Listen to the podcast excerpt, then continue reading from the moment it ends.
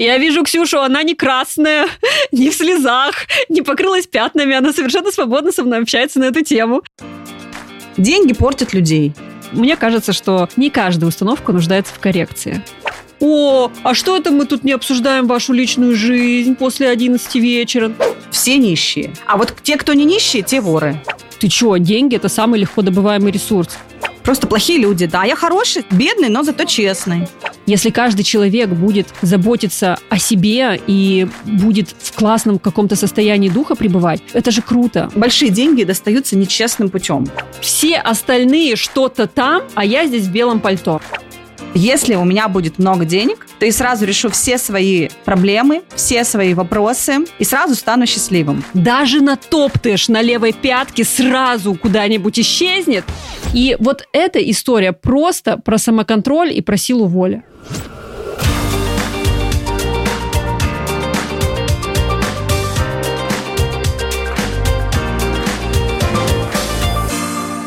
Привет, друзья! Это подкаст «Дороже денег». Его веду я, Ксения Подерина.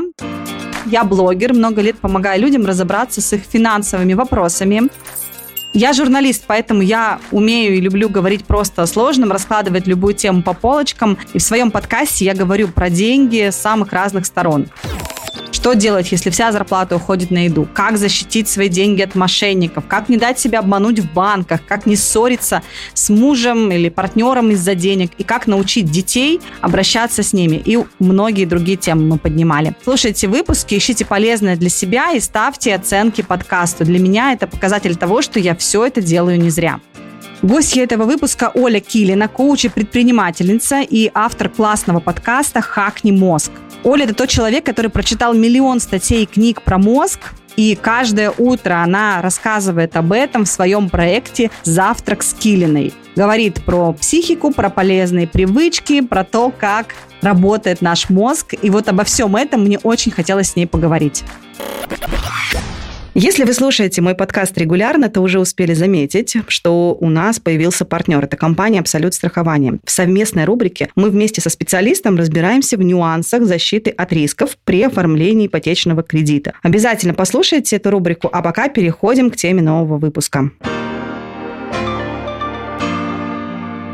Оля, я очень рада, что ты пришла ко мне в подкаст. Я признаюсь тебе, ты была человеком, в какой-то степени из-за которого я вообще задумалась о подкастах, потому что я послушала твои подкасты, как ты э, общаешься, что ты рассказываешь, мне это очень увлекло, я поняла, что это очень интересно, и поняла, что хочу сама тоже делать такую же полезную штуку. Так что ура, меня как будто завершается цикл, потому что э, выпуск с тобой это будет э, финальный выпуск этого сезона. О, да ты что? Волнительно. О чем я хотела поговорить с тобой? Почему мне вообще было интересно? Я знаю, что ты занимаешься мозгом в широком смысле этого слова, установками, неустановками, вообще как все работает в нашей голове. Мне очень интересна эта тема. Главное, о чем я хочу поговорить в нашем выпуске, это установки про деньги, как мозг это видит, воспринимает, интерпретирует, и как это все потом сказывается на нашей жизни. Вот в этом мне очень хочется разобраться. Я предлагаю такой формат. Мы будем с тобой перечислять какие-то самые распространенные установки, которые мы слышим про деньги, и обсуждать, насколько это правдиво и насколько это откладывается в нашей голове и потом влияет на нашу жизнь. Классный формат. Спасибо огромное, что позвала меня. Я слушаю тоже твой подкаст, и мне очень нравится. Про деньги я обычно, я тебе скажу по секрету, ну, как будто бы, даже не знаю почему, ну, вернее, я знаю, почему я копала в себе внутри эту тему. Я не очень люблю ходить на подкасты, но последнее время стараюсь себя как будто бы из этого немножечко выдергивать, потому что у меня как раз есть установка, что о деньгах говорить, ну, как будто бы неприлично. И в моей голове деньги – это достаточно табуированная тема. Но при всем при этом я же понимаю, что если мы сейчас с тобой поговорим об установках, скольким людям мы сможем помочь. Может быть, кто-то из них хотя бы задумается о том, что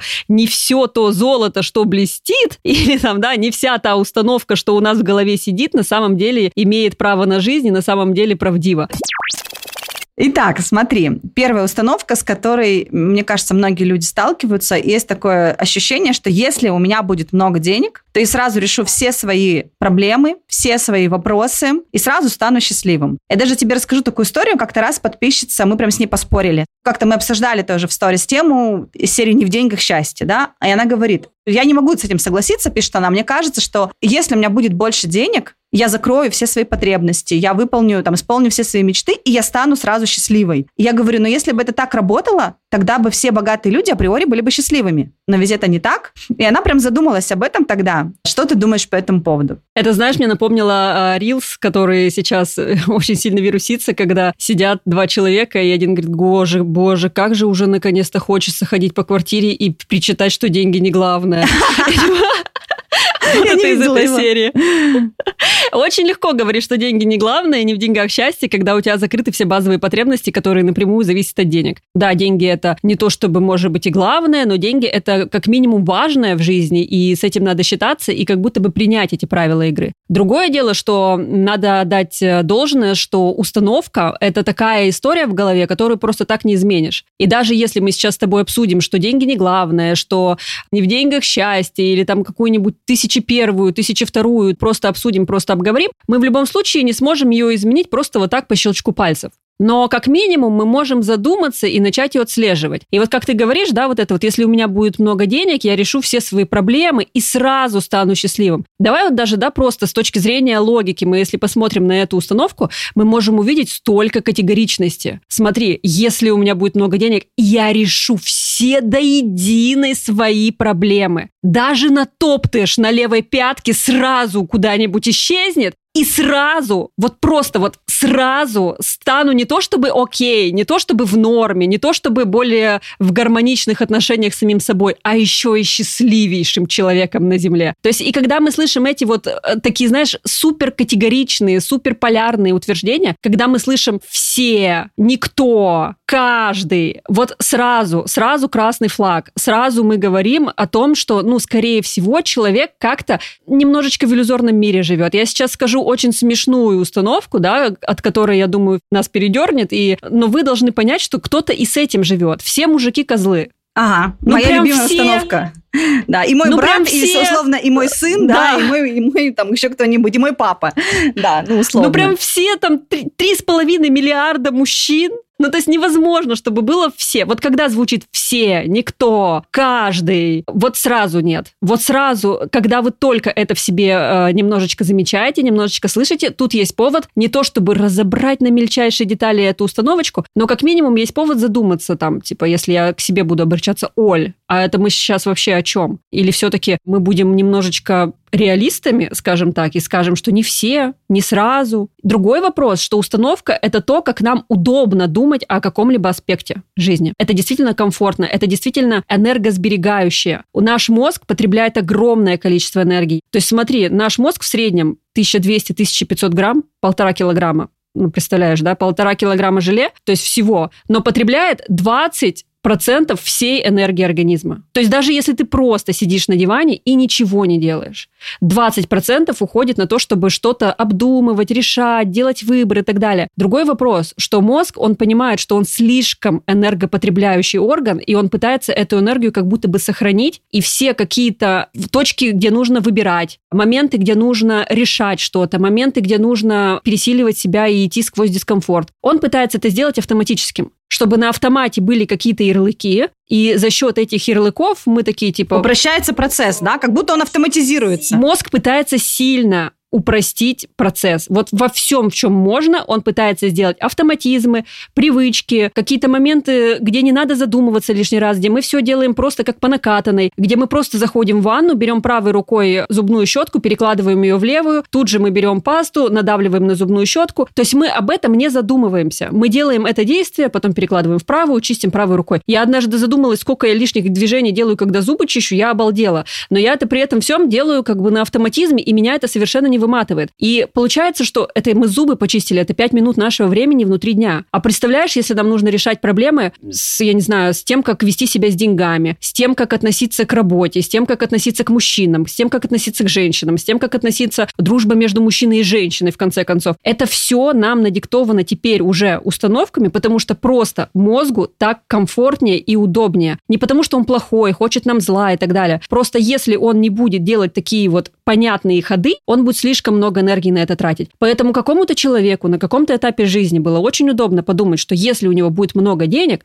он решит все свои проблемы и мгновенно станет счастливым. Но пока денег нет, это как бы прекрасное оправдание того, что он несчастлив, что у него проблемы и так далее. Но это вообще ничего общего может не иметь с правдой. Очень странно говорить об установках, она правдивая или неправдивая. Она просто путь, по которому мозг привык действовать. Вот как он родился, был воспитан, там какой-то опыт проживал, как формируются у нас установки. Либо под действием значимых взрослых, чаще всего это родители, либо под действием опыта, либо под действием общественного мнения, либо под действием каких-то очевидных фактов, типа статистика показывает, да, и у нас там в мозг это отложилось. По статистике, например, средняя зарплата, не знаю, 40 тысяч, и ты такой, ну, блин, все, я укладываю статистику. Типа, я такой, как все. И да. получается, ты как будто бы себя этим успокаиваешь. Вот смотри, если мозг выбирает из чего-то приятного и из чего-то неприятного, что он выберет? Приятное. Нет, он выберет понятное. А, понятно. Ему без разницы, приятно это, неприятно это. Он выберет то, что понятно. Это всегда такая уловка. Мы переоцениваем наш мозг. Мы думаем, что он будет выбирать то, что нам приносит удовольствие. Например, он сам автоматически установит мне в мозг, как программное обеспечение, установку о том, что деньги зарабатывать легко и весело, деньги даются легким путем, да? Нет. Если ему изначально с детства было очень понятно, что деньги даются трудным путем, что для того, чтобы заработать денег, это я вот сейчас конкретно про себя говорю, у меня с детства такая установка есть в голове. Деньги даются очень сложным путем. Мне это подселили родители, потому что я жила в маленьком городке 84 -го года рождения, то есть я прошла все трудности 90-х. Мои родители проходили, а я как бы рядом сидела и, и наблюдала. И, естественно, деньги, может быть, им не давались легким путем, но мне постоянно говорили, ты не знаешь, как достаются деньги. Ты просто не зарабатываешь, поэтому тебе легко тратить. И мой мозг он принял за понятную и комфортную модель, то, что деньги даются трудным путем. Это понятно. Это неприятно и не неприятно. Это никак. Это просто как будто бы, знаешь, такая данность. Мозг это не то, чтобы выбрал, мозг с этим смирился.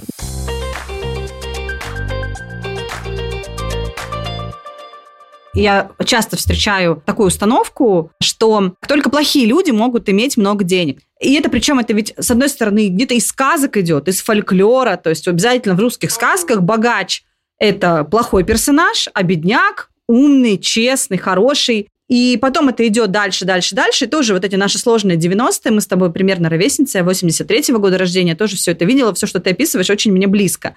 И получается, вот эти условные люди в малиновых пиджаках, или мы сейчас смотрим даже сериалы про 90-е, нам напоминают, что люди, которые зарабатывали тогда состояние, сколачивали, это какие-то, знаешь, там с оружием, с какими-то с криминалом, люди пытались сколотить себе состояние там обманом, а, какими-то ухищрениями, как это все тяжело доставалось, что это вот часто было связано с криминалом и так далее. И то есть условно говоря, ребенок, который рос в это время, ну, как бы, да, логично для него, что большие деньги равно какая-то нечестная история, противозаконная история и так далее. Получается, что это установка, которая подкреплена каким-то опытом, да, и его мозг, он уже вот выбрал вот эту понятную парадигму, что деньги в руках нечестных людей. Большие деньги достаются нечестным путем. Да, и на самом деле мозг не то чтобы выбрал, мозг просто живет, да, ты правильно сказала слово, живет в такой парадигме, но хорошая новость, то, что установки – это не то, что прямо железно с нами. При желании мы можем их э, менять, подменять, расшатывать. Это еще мне очень нравится слово «расшатывать», потому что эта история, как в этих мемчиках, это несущая стена, это опора, да, то есть мы не можем это убрать, это несущая конструкция.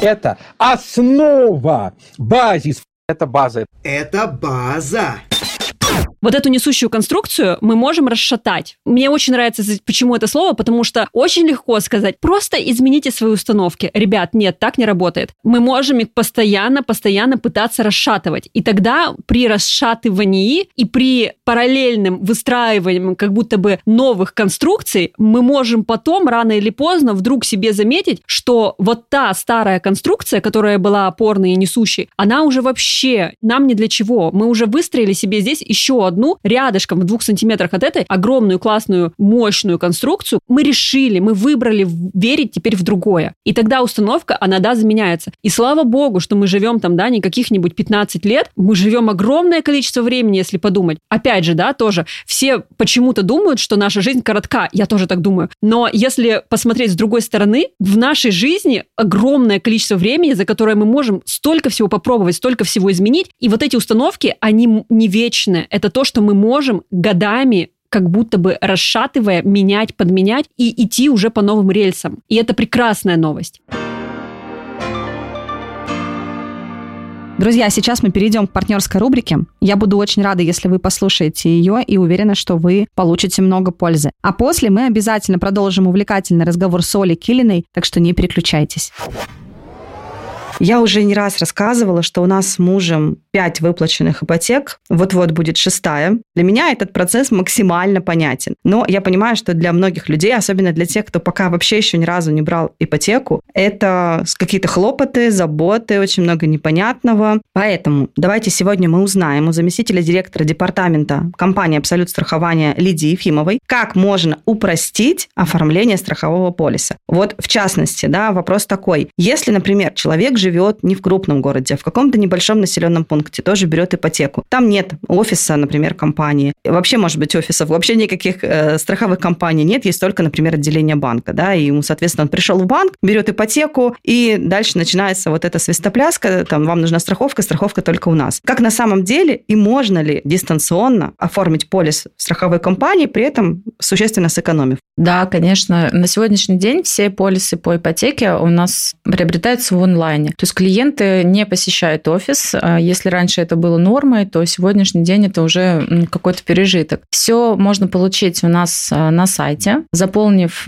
анкету, либо направив хотя бы просто уведомление на предварительный расчет. Можно сначала ознакомиться со стоимостью, чтобы не возникло уже сомнений, покупать или не покупать. А дальше из любого уголка мира заполняется анкета. Если она проходит автоматический скоринг, то для определенных банков можно купить полис сразу же. Если анкета скоринг по каким-то причинам не прошла, а и требуется дополнительное участие менеджеров, то дальше уже все также в дистанционном формате. Менеджер связывается с нашим потенциальным клиентом, они консультируются, обмениваются при необходимости документами, и дальше на сделку мы готовим договор. Договор мы высылаем. Тут, опять же, все зависит от того, в каком банке клиент берет ипотеку. Либо мы можем направить его самому клиенту, и он уже там через личные кабинеты банка это все загружает, подгружает, опять же, не посещая ни нас, ни банк, в принципе. Либо мы сами направляем в банк этот договор, согласовываем его при необходимости, клиент уже, например, на сделке в банке просто взял оплатил его. Для тех, кто в процессе обслуживания ипотеки вдруг решил поменять страховую компанию, этот путь э, также максимально прост, потому что все производится все точно так же дистанционно, и все полисы клиент отправляет либо клиент, либо страховая компания за клиента загружают э, в банк. Причем мы консультируем всегда клиента, в каком случае он должен это сделать, а когда это делаем мы самостоятельно. Плюс со многими крупными банками у нас настроены электронные обмены реестрами, и, в принципе, в некоторых случаях клиент вообще ничего не предоставляет в банк самостоятельно, он только оплачивает полис, а дальше уже мы взаимодействуем с банком самостоятельно. Здорово. Так, а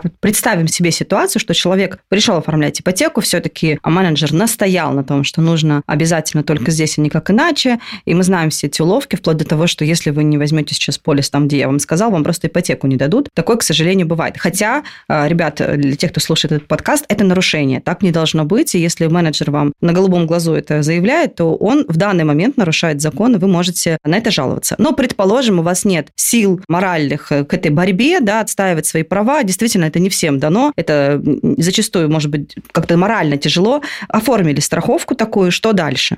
Если купили полис в банке, сделка прошла, то, в принципе, ничего критичного не случилось. И у клиента есть возможность э, вернуть еще переплаченные деньги за более дорогой полис. А сейчас, на сегодня, у нас есть льготный период. Это период охлаждения, когда клиент, человек, э, который взял кредит и застраховался, может прийти, написать заявление. Не обязательно, кстати, прийти в страховую компанию. Возможно, его точно так же можно подать э, в онлайне. Написать заявление на досрочное расторжение полиса в период охлаждения и ему вернут полностью всю сумму премии, которую он внес. Либо, может быть, если это происходит там на какие-то там из них, страховая компания может удержать, но только вот опять же там за там один или два дня а, страховой премии. Соответственно, сейчас период охлаждения 14 календарных дней, а с 1 января вступит в силу уже новые изменения, то есть они приняты, закон принят, а, вступают в силу изменения, э, и этот период охлаждения составит 30 календарных дней. Это то время, когда клиент может прийти в офис или написать это по почте, отправив письмом там и так далее, на отказ от этого полиса. И страховщик будет просто обязан вернуть ему всю оплаченную премию, при этом, чтобы не нарушать условия кредитного договора, где в том числе, например, там прописано снижение ставки, клиент как раз-таки будет вправе купить себе полис э, другой страховой компании, у которой есть соответствующий рейтинг надежности.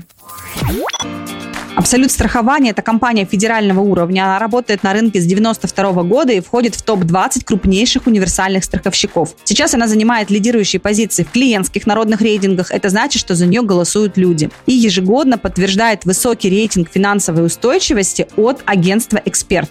Именно поэтому ее полисы принимают во всех банках Российской Федерации. Для слушателей моего подкаста партнеры приготовили спецпредложение. Они предлагают скидку 20% или кэшбэк на страхование ипотеки. Подробную информацию об условиях акции вы найдете в описании этого выпуска. А вот сэкономленные деньги можно будет пустить на погашение кредита или отложить на ремонт.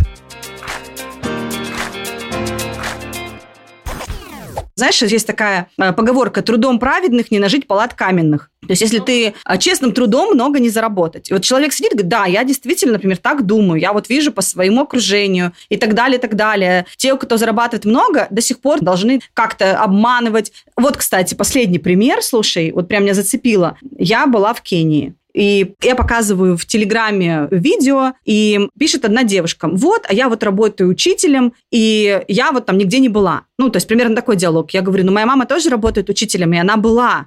И она говорит, ну, вот, наверное, потому что мы там, не знаю, в разных городах. Вот у нас в Воронеже зарабатывают мало. Я говорю, у меня мама тоже не в Москве живет, она в Челябинске живет. И все это приходит к тому, что вот э, труд учителя, он такой благородный, он такой хороший, но он при этом не оплачивается, и, а при этом э, не весь кто вообще зарабатывает много и там и так далее, там куда-то ездят. То есть, понимаешь, вот такая у людей, грубо говоря, установка. Я понимаю, это даже не установка. Все, что ты сейчас перечислила, смотри, я тебе могу сразу сказать, вот эти три фактора, маркеры, состояние жертвы. Всегда три таких э, красных флага есть. Обвинение, оправдание, жалобы. Она начала с жалоб, а вот я не была. Потом она начала оправдываться. А вот у меня там такой-то маленький город. А потом она начала нападать и обвинять других. Значит, у нее другие ситуации. Значит, они другие, а я такой, да? Вот если ты находишься изначально вот в этом состоянии жертвы внутри своей жизни, тебе очень сложно будет, очень сложно менять хоть какую-либо установку. Потому что смотри, ты всегда готов жаловаться,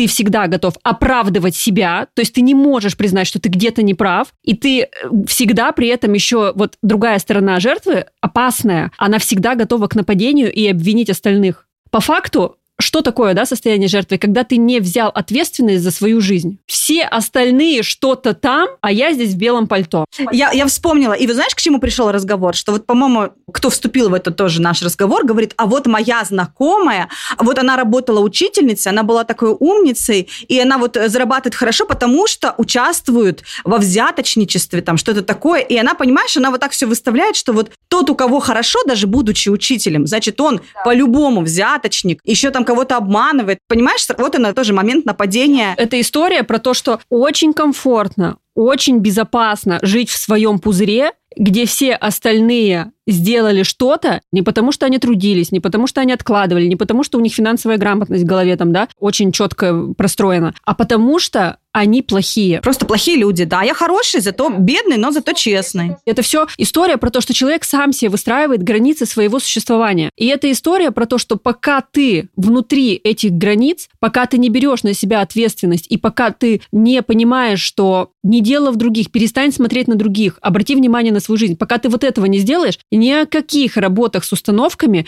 речи быть не может. Потому что я сейчас первым же делом да, тебе буду давать пошаговый план, и на втором шаге, да даже на первом шаге мы споткнемся. На втором мы споткнемся и улетим в какую-то вообще пучину отчаяния, потому что вторым шагом это опровергнуть свои установки. Как ты можешь опровергнуть свои установки, если они тебя защищают? Они защищают психику этого человека от того, что, оказывается, нужно вообще-то принять какие-то действия для того, чтобы жизнь менялась. Это история про то, что наша психика всегда пытается себя защитить. Всегда. Это всегда будут какие-то странные, очень хитро выдуманные защитные механизмы, которые с первого там подскока даже не распознать, но при этом при всем, если мы что-то такое думаем, это не потому, что мозг плохой, а потому что мозг не хочет, чтобы вы страдали. У мозга основная задача какая? Чтобы мы выжили как вид. И если вы выжили как вид, в принципе, у вас есть что поесть, у вас есть крыша над головой, у вас есть как укрыться от холодов и от жары, то, в принципе, мозг со своей задачей справился. Что вы еще от меня хотите, скажет он. Все остальное наша ответственность уже как осознанных э, не животных, скажем так, что нас отличает от животных, чтобы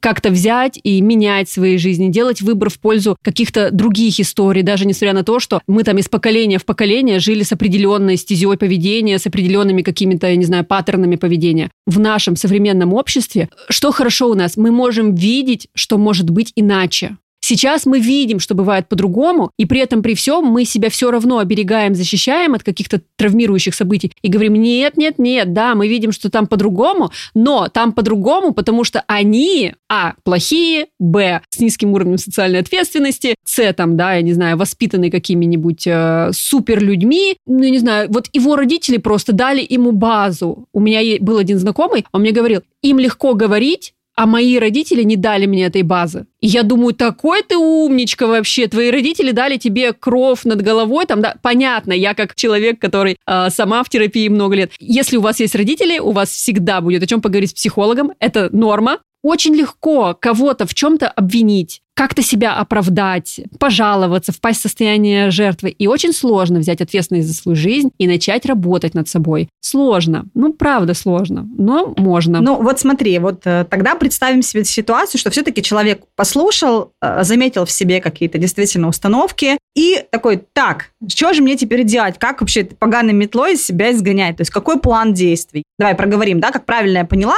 Установка – это когда ты о чем-то думаешь категорично. Все мужики козлы, либо категорично, либо ты в эту установку можешь подставить э, такие слова, как э, «я верю», «я не смогу», «я никогда не смогу заработать денег». Опять же, никогда это тоже же, категоричное да, слово. Опять же, никогда, да. То, во что ты веришь, это не может быть истиной в последней инстанции, потому что мир слишком многогранен сейчас. Ну и, конечно же, категоричность там выползает, да, какая-то такая история. Негативизм очень часто выползает. Я сейчас вспомнила почему-то одну историю из какой-то книги, я сейчас не помню, из какой именно, но я расскажу, когда ты как-то знаешь, немножечко даже нападаешь на людей, которые не стыкуются с твоим образом жизни. А, автор книги сидел и смотрел какое-то ТВ-шоу, типа Saturday Night или что-то такое, и там пришла Холли Берри, и она тогда получила рекордные какие-то гонорары за женщину-кошку. И он сидел и смотрел это шоу, где просто, ну, то есть актриса сидит на диване, и он начал почему-то думать, что, ну, конечно, ей легко говорить, вот, конечно, ее там заметили режиссеры, да что бы она могла без своей фигуры. А этот человек, он автор книги по... А, это был этот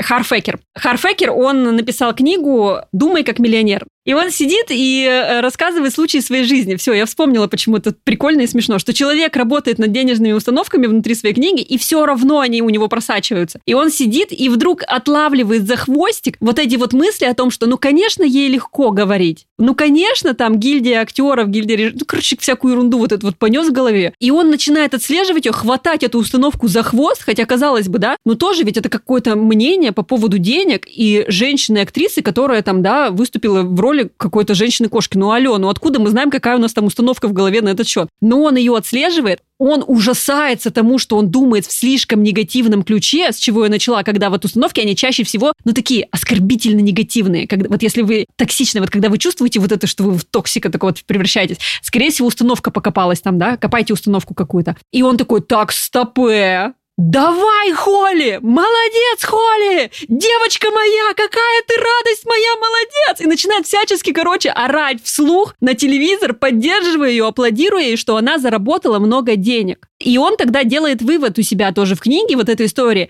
Если вы любите деньги, если вы относитесь хорошо к деньгам, если у вас все в порядке с точки зрения каких-то установок касаемо денег, вы не можете так токсичить, запретите себе так токсичить в сторону денег. Вот как только такая мысль, сразу начинайте наоборот. То есть прямо вот утрированно радоваться за эту девчонку в машине. Ну, потому что мы объективно не знаем, почему она едет в этой машине. Никто не знает. То есть мы не знаем, но у нас какие-то трехэтажные конструкции. И как только эти трехэтажные конструкции пованивают, фонят негативом, значит, нужно сразу их сносить, вот как только видите. Потому что это как будто бы начало, и это как будто бы тревожные звоночки того, что где-то у вас там что-то неправильно выстроено в мозге, что-то не то.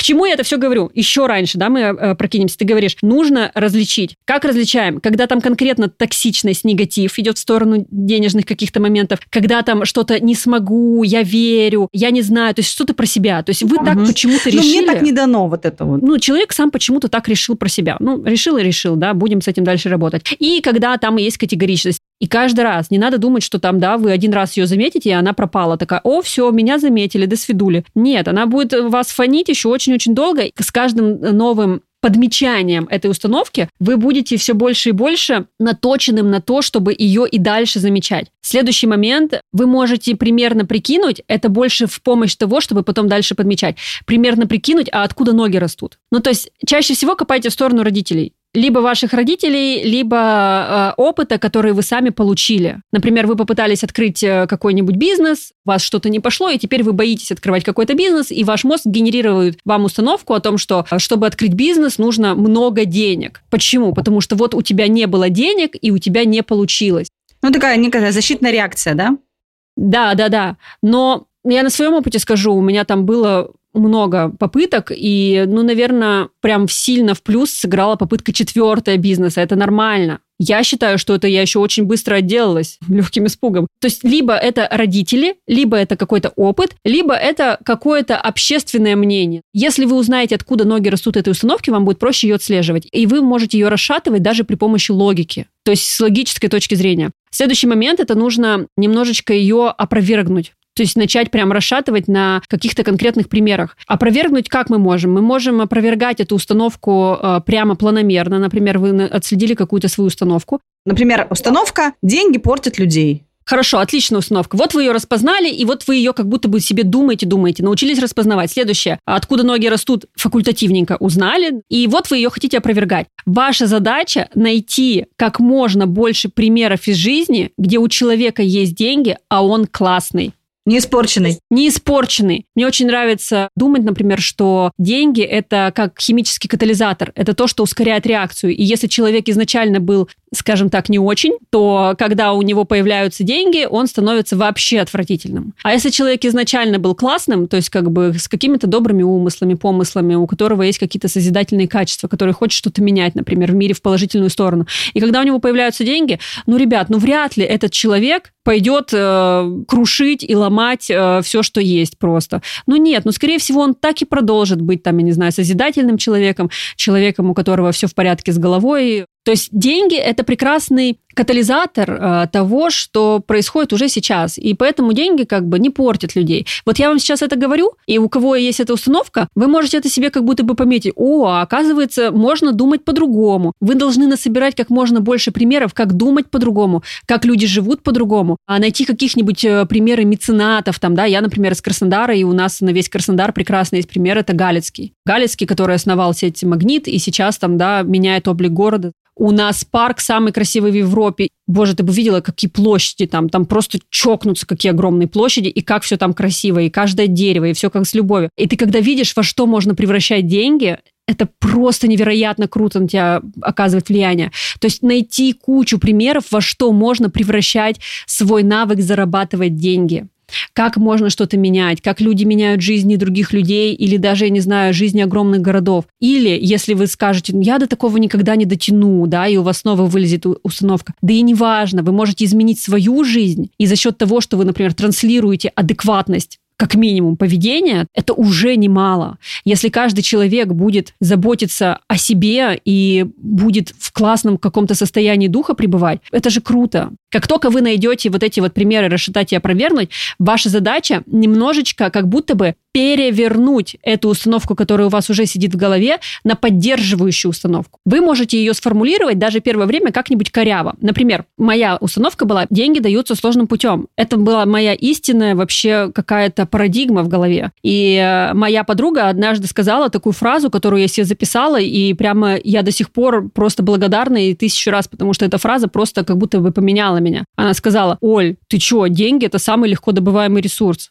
И я такая, типа, в смысле? Она такая, ну да, иди, иди попробуй добудь время, добудь здоровье, добудь все. Проще всего добыть деньги. И я заменила свою установку, что деньги даются трудным путем, я заменила ее, что деньги – это самый легко добываемый ресурс. И я начала подмечать каждую там, да, даже капелюсечку, маленькую, там, ничтожное подтверждение вот этой новой моей установки. И как будто бы каждым вот этим подтверждением я закладываю кирпичик в установку новой несущей конструкции, новой установки. И рано или поздно, ну, скорее всего, даже уже я сейчас могу убрать старую, и ничего не рухнет, потому что я рядом выстроила себе установку, что деньги – это легко добываемый ресурс, что деньги это всего лишь ресурс, который помогает мне двигаться дальше по жизни, там, да, и создавать какие-то новые штуки, ну, там, для моих ценностей, да, как-то, которые поддерживают. И вот вы тем самым что делаете? Давайте дам, да, представьте шаткую, противную, прогнившую конструкцию, но она держит как будто бы такую какой-то купол над головой. Вот вы ее заметили. Вот вы распознали установку. Следующий момент – это немножечко ее опровергнуть, то есть показать примеры, что могут быть по-другому. Создать какую-то пока очень тоненькую, очень на сопельках, я не знаю, новую конструкцию, и кирпичиком за кирпичиком начинаете себя как будто бы убеждать лишний раз, что смотри, можно и так, можно и так, можно и так. Тем самым вы и старую расшатываете, и новую укрепляете. И вот ваша задача, в принципе, внутри своей жизни – это не быстро, это прямо годами. Но при этом жизнь же не останавливается. То есть это же продолжается. В принципе, вот так вот можно менять любую установку. То есть по, по одной и той же схеме. Распознаем, опровергаем, создаем поддержку и потихонечку по кирпичику внедряем, как в копилочку.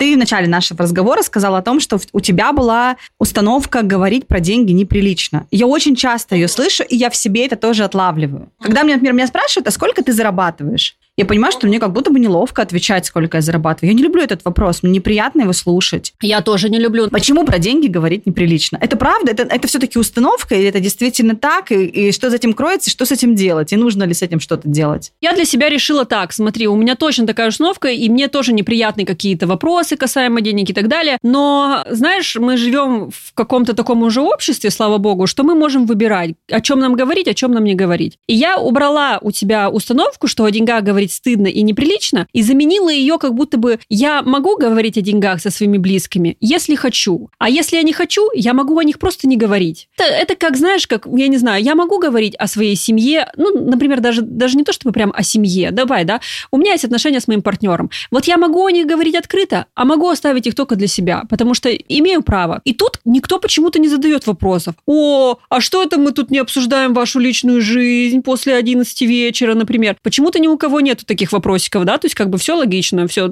Человек выбрал не обсуждать. Но если какой-то другой человек выбрал обсуждать, например, в мире блогерства, да, или еще как-то, ну и хорошо, ну и пусть обсуждает, ему с этим окей. Понимаешь, проблема в чем? Проблема в том, что установки – это не только установки плохие. Установки – это то, по каким рельсам работает наш мозг. Если тебя эта установка не ограничивает, вот меня эта установка совершенно не ограничивает. И я могу ее вообще не трогать и не менять она для меня окей. Я не скажу, что она меня поддерживает, я не скажу, что она меня ограничивает, она просто как бы существует. Это то, как чистить зубы по утрам нужно. Скорее всего, нужно еще и по вечерам. Ну, как бы есть и есть. Вот все. То есть и я пошла, почистила два раза в день зубы. То есть неплохо, не хорошо, просто существует. То есть не над каждой установкой нужно, вы знаешь, заморачиваться и пахать. Может быть, тебе нужно. Например, ты записываешь подкаст, и ты разговариваешь о деньгах, и каждый раз ты чувствуешь дискомфорт в этом плане. Тогда да, тогда может быть это для тебя ограничивающая установка. Но если ты, например, в своем подкасте не обозначаешь цифр, а у тебя ограниченная установка только о цифрах, да, мы же говорим сейчас о деньгах по факту. Да, да, да, конечно, меня абсолютно, я могу бесконечно об этом говорить. Я вижу Ксюшу, она не красная, не в слезах, не покрылась пятнами, она совершенно свободно со мной общается на эту тему. Если это тебя не ограничивает, ну, что ее трогать, как бы стоит и стоит эта конструкция с другой стороны, как бы, да. Мне кажется, что не каждая установка нуждается в коррекции. Смотри, вот мы с тобой говорили о том, что есть люди, для которых деньги – это риск, это стресс, это опасность, это, знаешь, вот, чтобы добыть денег, это вот буквально нужно жить на острие атаки. Э, в 90-е нужно было обязательно, не знаю, бегать с оружием, э, ходить на разборки, крыши, там вот это вот все. Но коучи говорят, что люди сейчас зачастую боятся вот больших денег, поэтому закрывают перед собой возможности зарабатывать. И вот мне интересно, с точки зрения мозга, да, ты изучаешь мозг и наши реакции, это правда так работает? Ну, это очень грубо, но это, да, правда так допустим, да, человек работает на какой-то определенной работе, и у него уже достаточно навыков и компетенций для того, чтобы перейти на новую должность, например, на руководителя отдела, да, или какого-нибудь вообще огромного подразделения, или взять под контроль там, да, целый объект э, дистрибьюции какой-нибудь, ну, я не знаю, что выдумываю, да, а он при этом понимает, что ему сейчас комфортно, и если он сейчас пойдет туда, если он пойдет там, да, руководителем отдела, то он будет отвечать не только за себя, но еще и за 15 других человек, а он с этими людьми знаком он видит, что они там не все так гладенько, скажем так, что, скорее всего, вот с Василием начнутся конфликты. Мы начинаем видеть там, да, что, скорее всего, будет слишком дискомфортно. И вот человек как будто бы и хочет больше денег, и больше какого-то статуса, и он же потом может в другую корпорацию перейти, его там схантят, например, он еще дальше пойдет. Но при этом, при всем, он закрывается от трудностей. То есть эти трудности, они не сопряжены чаще всего с суммой. То есть нет такого, что человек зарабатывал 100 тысяч, я сейчас, чтобы было комфортно, да, нам обсуждать, а тут ему надо зарабатывать 500 тысяч, просто из пальца выдумать выдуманные суммы. И он такой, о, 500 это так страшно. Скорее всего, он думает о том, как будет сложно, если он зарабатывает 500. То есть со служивцами, или даже если у него там нет никаких сослуживцев, он будет думать, а 500 это же надо как-то вложить, как-то их куда-то спрятать, а вдруг там у него установка, что деньги дома держать нельзя, а банки вообще злодеи, из карточек-то все посписывают. И у него начинается какой-то ряд новых проблем, почему именно большие деньги несут какую-то опасность. Потому что опасность может крыться, я не знаю, вообще банально в том, что он будет думать, что мои дети сейчас родятся и вырастут баловнями судьбы, мажорами, а потом будут ходить только по клубам и употреблять запрещенные вещества, а нам это не надо. Мы бы подключили логику, конечно же, естественно, что, скорее всего, это какая-то выдуманная проблема, для человека она кажется невыдуманным, но, скорее всего, она ничего общего с реальностью не имеет, или имеет, но для того, чтобы ее преодолеть, ему нужно всего лишь, например, освоить какой-то soft skill новый, или там, я не знаю, пройти обучение по какой-то переквалификации и так далее. То есть это решаемо, скорее всего. И тогда человек пройдет дальше. Но да, если человек сидит и не хочет анализировать это, то э, по факту в его голове немножечко все смешалось, и получается, что у него сейчас в голове такой момент. Он думает о том, что он будет больше зарабатывать, и ему от этого этого страшно. Человеческий мозг, он не хочет идти в страх, он не хочет идти в дискомфорт. Ему сейчас вот в этой вот комнатушке все понятно. Ему хватает на жизнь, наш вид выжил, все базовые потребности по пирамиде Маслоу закрыты, все закрыто, ну куда ты лезешь, зачем ты идешь в этот страх? Другой вопрос, что если разобрать, страх, скорее всего, иррациональный, и на самом деле там плюсов от того, что человек будет больше зарабатывать, чаще всего сильно больше, чем минусов. Еще хочу одну тему с тобой поднять, уже не про установки, а про привычки. Формирование правильных привычек, потому что это тоже очень тесно связано с работой мозга. За годы ведения блога про финансы я очень часто слышу от людей, я не умею копить, это точно не мое, это мне не дано, деньги ко мне приходят, тут же уходят. Да, есть такие люди, которым это удается, но это точно не я, это вот не моя история. И, ну, то есть нет такой привычки. Соответственно, как ты считаешь, как э, человек, который у тебя называется «Хакни мозг», да, твой проект, вот э, можно хакнуть мозг в этом направлении? То есть можно воспитать в себе вот эту, грубо говоря, правильную привычку контроля финансов или накоплений, создания накоплений и так далее? И если да, то что для этого нужно сделать? Слушай, я вообще человек, который считает, что нам вообще все дано. Я человек, который свято верит и на примере тысяч своих учеников, там, я не знаю, слушателей и так далее, убеждена в том, что если человек озадачится, что ему нужно что-то изменить, он изменит. Мы сейчас не говорим о каких-то историях, что там, я не знаю, мы хотим играть в баскетбол, нам уже 30 лет, а в моем случае сильно больше, и рост у меня 165. Естественно, тогда вряд ли. Ну, то есть, нет, ты можешь играть в баскетбол, но в NBA а тебя не возьмут. Да тебя даже во вторую лигу не возьмут, come on. Тут нет. Но что касается изменений внутри своей жизни, человек может изменить вот действительно практически все. Ну что, ты не можешь считать? Ну серьезно, что у тебя там, я не знаю. Я, я даже не знаю, что может случиться с человеком, который не может считать. Но очень удобная позиция это не про меня. Ой, я не умею откладывать. Вот кто-нибудь придет и спасет меня от того, что я не умею откладывать. Ужасно, ужасно. Нет, это может быть вообще разные совершенно и мужчины, и женщины могут так жить. Ни в коем случае не думайте, что я там в чью-то сторону бросаю камни в огород. Но если, например, я сейчас буду говорить от себя, если я говорю, что я не умею откладывать, я не умею считать деньги, я не умею прогнозировать свои финансы, я не умею то, ну научись. Ну, Оль, ну не умеешь, ну возьми себя в руки, возьми ответственность за свою жизнь, и если тебе это в жизни мешает, другой вопрос, если тебе не мешает, и тебе с этим окей, и тебе с этим классно и весело, и у тебя даже азарт от того, что смогу ли я дожить до следующей зарплаты, да блин, ну и отстань от себя. Но если тебе это мешает, как мне это мешало, я сейчас э, о своем опыте говорю, ну научись ты, блин, да и все. Ну удели внимание этому аспекту и просто развей в себе тупую, нудную, отвратительно неинтересную интересную привычку записывать и анализировать каждую свою трату. Ну, это несложно. Но сейчас столько всяких программ, столько всяких моментов. И вот эта история просто про самоконтроль и про силу воли. Возьмите тетрадь или приложение, или заметки в своем смартфоне и просто записывайте. То есть это действительно не так уж и сложно. Другой вопрос, что это нудно, неинтересно. Посмотреть э, на маркетплейсах какие-нибудь там, я не знаю, очередные покупки сильно интереснее. В этом нет никакой дофаминовой подпитки, в этом нет никакой радости от обладания, если мы не научным языком говорим. Но при этом, при всем, это то, что действительно можно в себе надрессировать, можно в себе выучить, и это то, что действительно облегчает жизнь. Когда ты можешь планировать и распоряжаться своими финансами, да, то есть это, это история про какой-то базовый навык, который, как по мне, хорошо бы с детства привиться. Если подселить к себе немножечко другую установку, что распоряжаться деньгами – это весело, это классно, это действительно делает тебя всемогущим в какой-то степени, потому что это ты решаешь теперь, а не деньги решают за тебя, когда тебе что есть. И когда ты понимаешь, что оказывается ты там, да, офигеть какой крутой, когда ты влияешь на свои деньги, да, то есть я сейчас рассказываю, ты прям улыбаешься, согласись, по-другому звучит, чем скукота смертная. И тогда ты уже, опа, ничего себе, а я хочу быть такой персоной, которая вот так вот с деньгами, которая шарит за инвестиции, которая откладывает, даже если, несмотря на то, что у меня там, да, не то чтобы много денег сейчас в моменте, в жизни разные бывают ситуации, мы все проходили каждую из этих ситуаций, но достаточно много лет, чтобы мы там, да, жили в каком-то волшебном пузыре. Мы все это проходили, да, и когда мы думаем немножечко о деньгах по-другому, прочли пару книг, подписались на пару финансовых блогов, начали слушать подкасты о деньгах. Вау! Что-то услышали, лишний кирпичик себе поставили в новую установку, да? И тогда уже получается, что вы можете привить себе привычку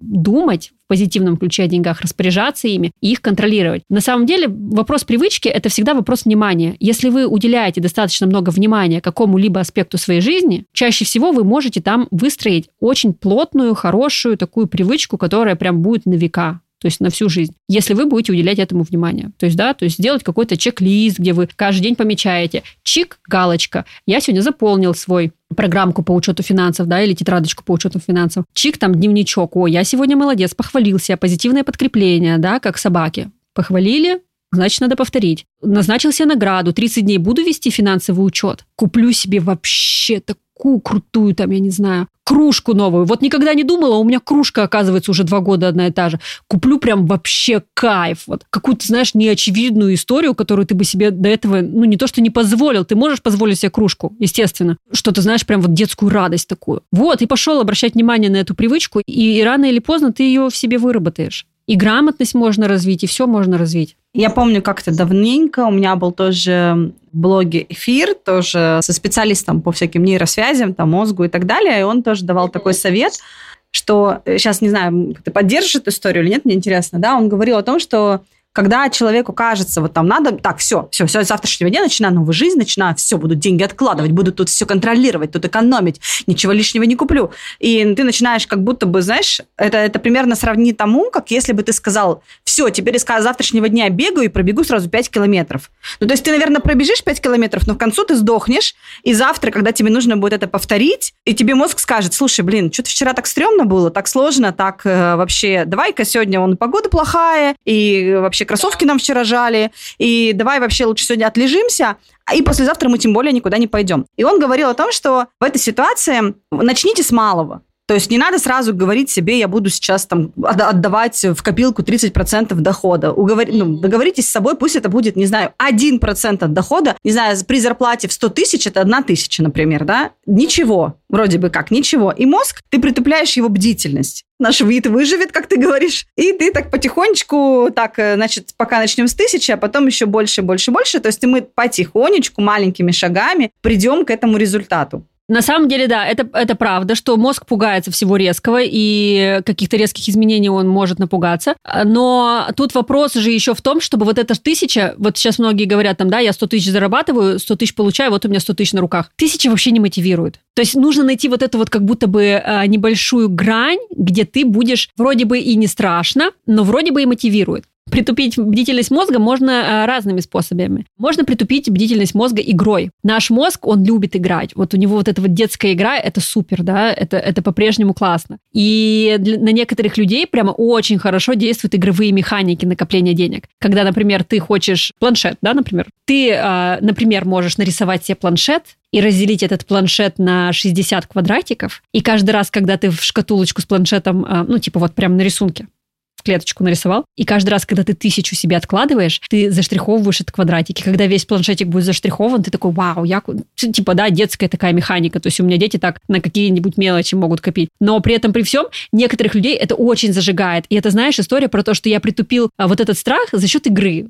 Да, у меня есть э, в блоге копилка, просто напомню для тех, кто читал или не читал, расскажу.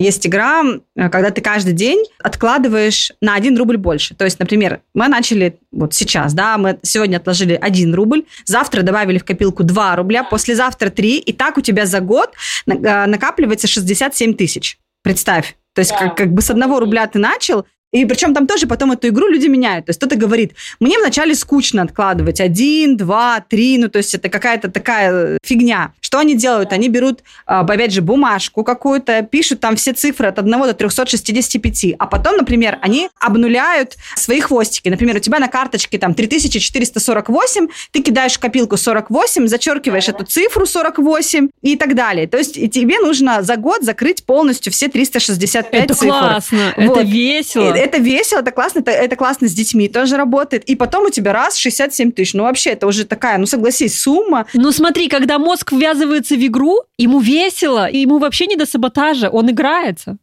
Не до саботажа хорошо сказала, да. Вообще, то есть как бы у нас тут игра, там, отстаньте от меня. Даже мне сейчас стало интересно сыграть в эту игру. И это же сейчас все еще как классно все можно делать в приложении банковском. Ты же там всякие цели себе можешь обозначать, и вот, пожалуйста, копить. Да, то есть мозг, он, он такой, если знать, как он работает, можно очень много всяких вещей сделать. И на самом деле вам должно всегда, вот в привычке, в привычке всегда есть такое правило, оно очень простое. Желаемое поведение должно стать нормой. Вот если вы хотите бросить курить, желаемое поведение должно стать для вас нормой. Вы должны общаться с людьми, которые не курят, вы должны, там, я не знаю, бегать. Ну, то есть это желаемое поведение, оно норма, оно не, не какое-то, я не знаю, вау, ты не куришь. То есть все, грамотное обращение с деньгами должно стать для вас нормой. Как ее сделать нормой? Это э, иметь достаточно информации о том, что это действительно несложно, это норма. Слушать подкасты, читать блоги, читать книги про это. Каждый раз как будто бы в копилочку себе добавлять, о, смотри, человек э, знает что-то за деньги. Для него это норма, смотри, он живет, он неплохой там, да. То есть каждый раз. Вот желаемое поведение должно стать нормой. Ваша задача, например, поставить себе цель на год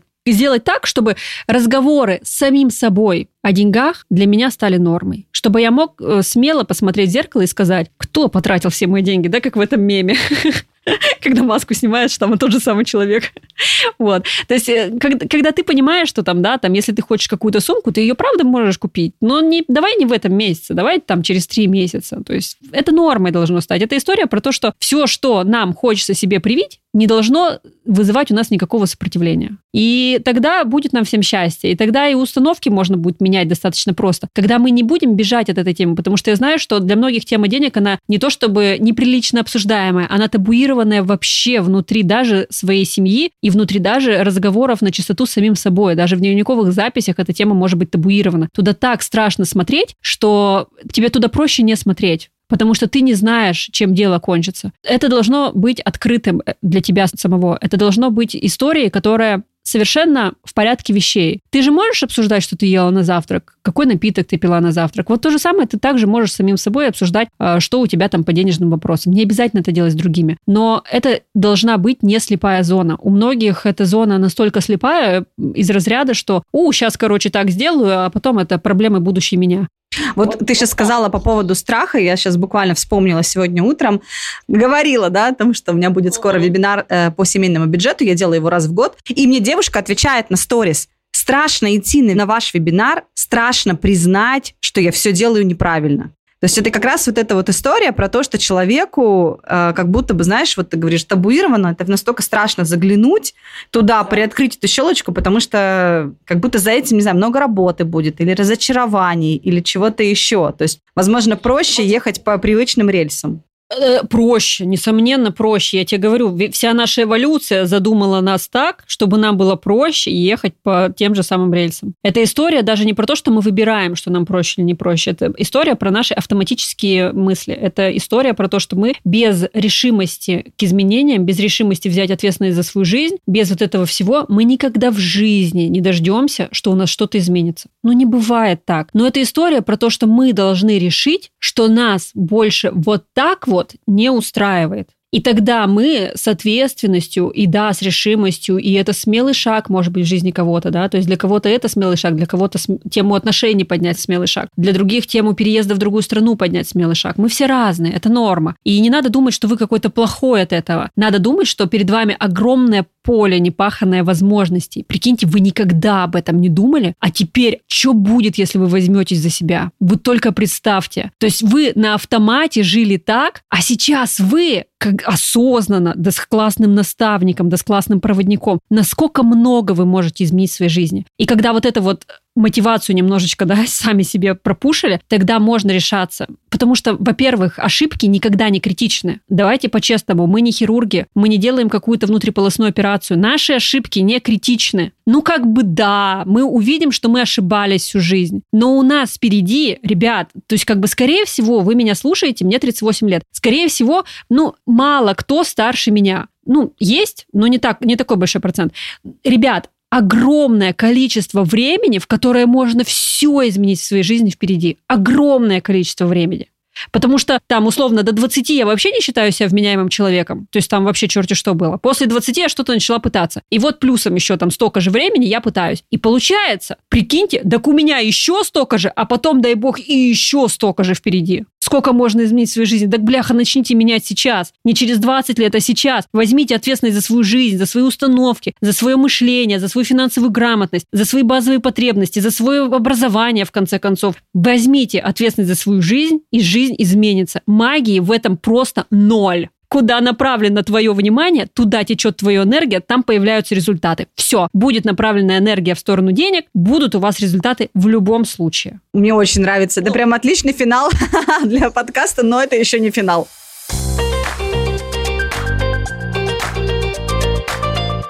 Ты хотела рассказать еще про книги?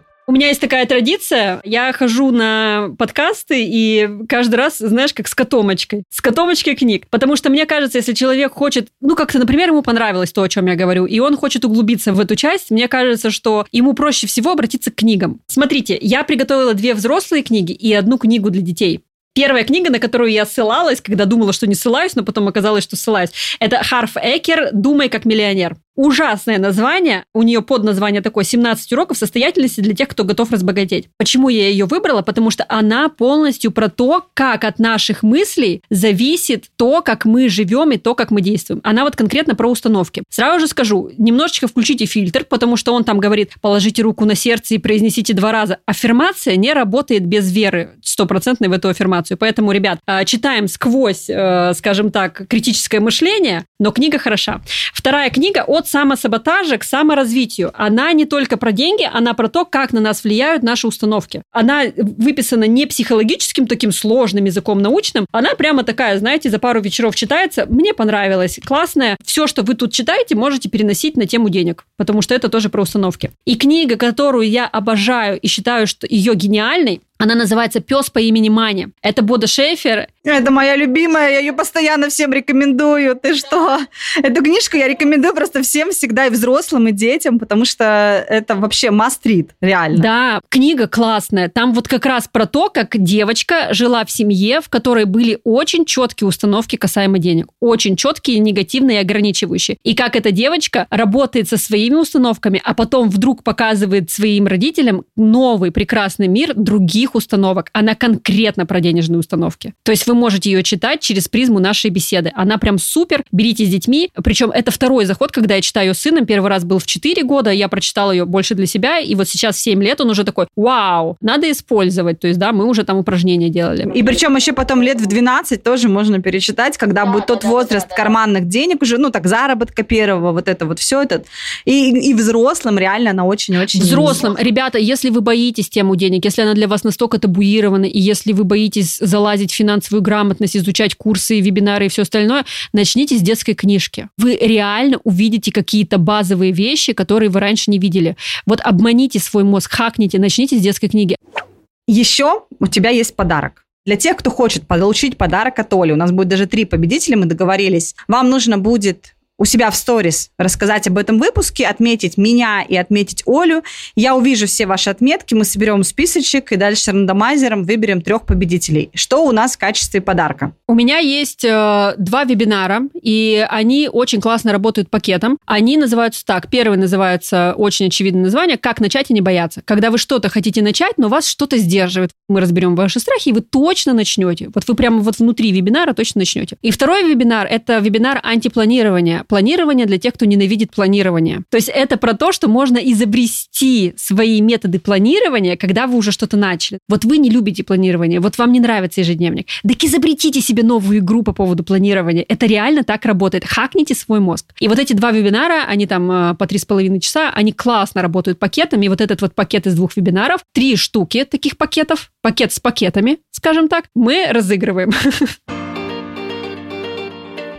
Так, ну и в финале я всегда спрашиваю всех гостей, какие у тебя есть твои личные правила финансовые, которые помогают оставаться всегда при деньгах? Мое какое-то основное правило финансовое, то, что у меня никогда не должны тратиться деньги в ноль. Я всегда, даже когда я была студентами, у меня было 3000 рублей на месяц, всегда у меня рублей 500 лежало в заначке. Сейчас это правило формулируется больше как всегда имей подушку безопасности. Причем она у меня с расчетом на определенное количество месяцев. Я понимаю, что я могу, например, на полгода выпасть из жизни, ну мало ли что там, да, здоровье, еще что-нибудь. И вот эти полгода я могу прожить совершенно ни в чем себе не отказывая, в совершенно в адекватном привычном ритме, пока не пересоберусь, не, пере, не перекомплектуюсь и не, не, не пойму, как мне дальше там, да, выбираться из той истории, которая, ну, вдруг случилась.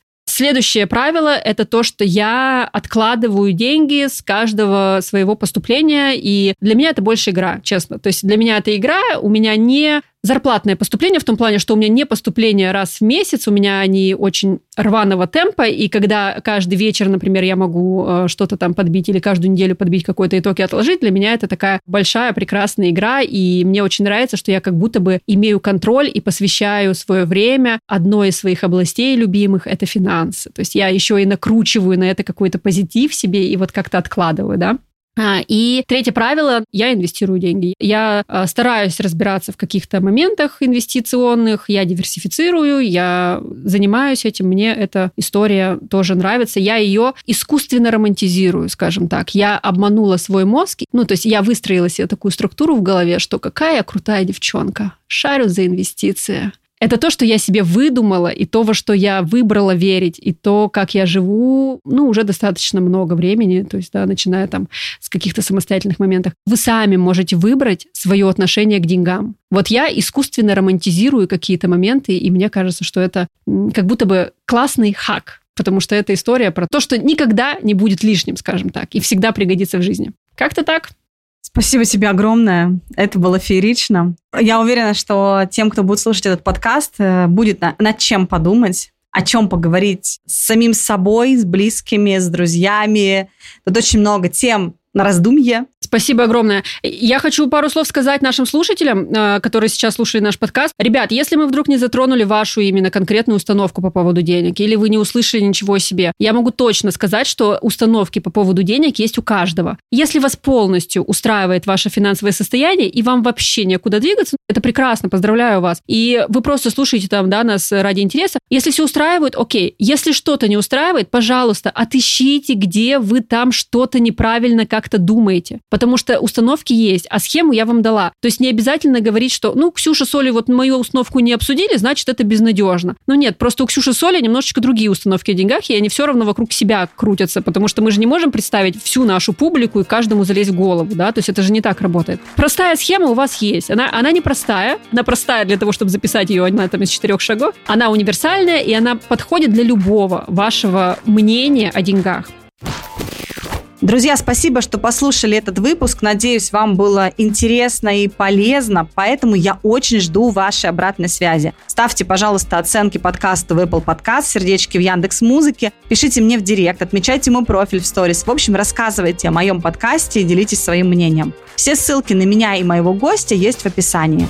Подписывайтесь на подкаст в приложении, где вы его слушаете, и новый выпуск будет уже через неделю.